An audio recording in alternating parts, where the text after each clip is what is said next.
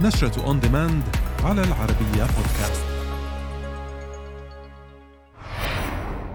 No Time To Die يتصدر إيرادات السينما في أمريكا الشمالية إيما كورين لبطولة مسلسل Retreat Eternals من أطول أفلام مارفل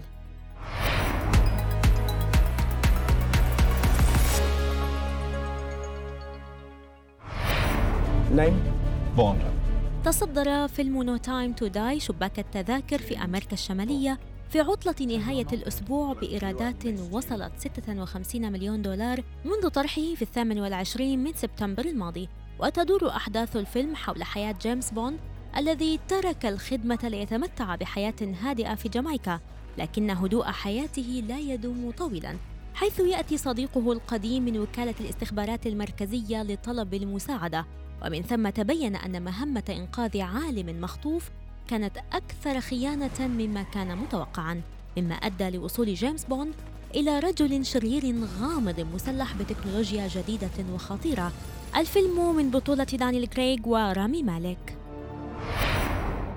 أعلنت شبكة FX عن اختيار النجمة إيما كورين بطلة مسلسل The Crown والحائزة على جائزة إيمي لبطولة مسلسل Retreat وستلعب دور داربي هارت المحققة الشابة وتدور أحداث المسلسل بين عدد من المحققين تتم دعوتهم من قبل ملياردير يعيش في مكان منعزل ويعثر على أحد ضيوفه مقتولا. ويجب على المحققة داربي أن تكتشف من هو القاتل سريعا والسبب وراء جريمة القتل وذلك قبل أن يقوم القاتل بجريمة جديدة.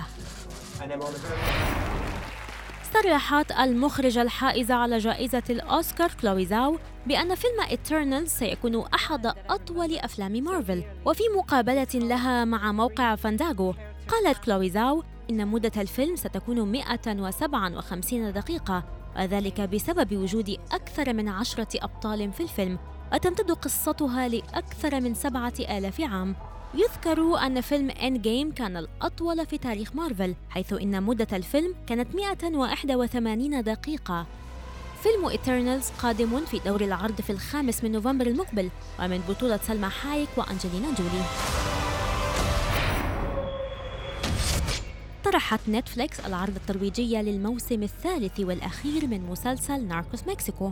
وتدور أحداث الموسم الأخير المكون من عشر حلقات حول تجارة المخدرات في حقبة التسعينيات من القرن الماضي وظهور كارتيلات جديدة لتجارة المخدرات تصارع للبقاء في خضم الأجواء السياسية غير المستقرة وسط أجواء من العنف. المسلسل قادم في الخامس من نوفمبر المقبل على شبكة نتفليكس.